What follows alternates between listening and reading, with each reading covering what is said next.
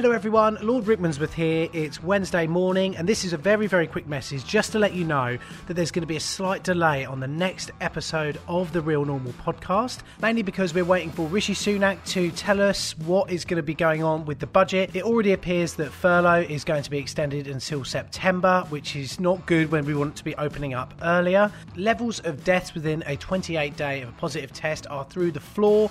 Patients being admitted to hospital are through the floor. Virus tests conducted are almost back to an all time high. The lowest over the last few weeks was 488,578 in one day. But don't worry, guys, we're back up to 620,110 a day. So they're doing everything they can to find as much virus as possible to justify keeping us in lockdown for as long as possible. And that doesn't account for the amount of children they're going to be testing over the next few weeks when they go back to school it's absolutely, completely crazy. So, anyway, I'm going to be recording with the gang after we hear Rishi's budget announcement, and hopefully, I'll have the next episode of the Real Normal podcast out for you before the weekend. We've also slightly postponed the interview with a brewery and a pub owner purely because we wanted to know what Rishi was going to be doing for them before we interviewed them. That will be in the next episode as well. So there's loads coming up here on the Real Normal podcast. Please continue to send us through your fantastic emails to the Real Normal Podcast at gmail.com. We'll be reading a few of them out in the next episode. And in the meantime, if you are hunting about for another podcast of level headed chit chat about lockdowns and current affairs,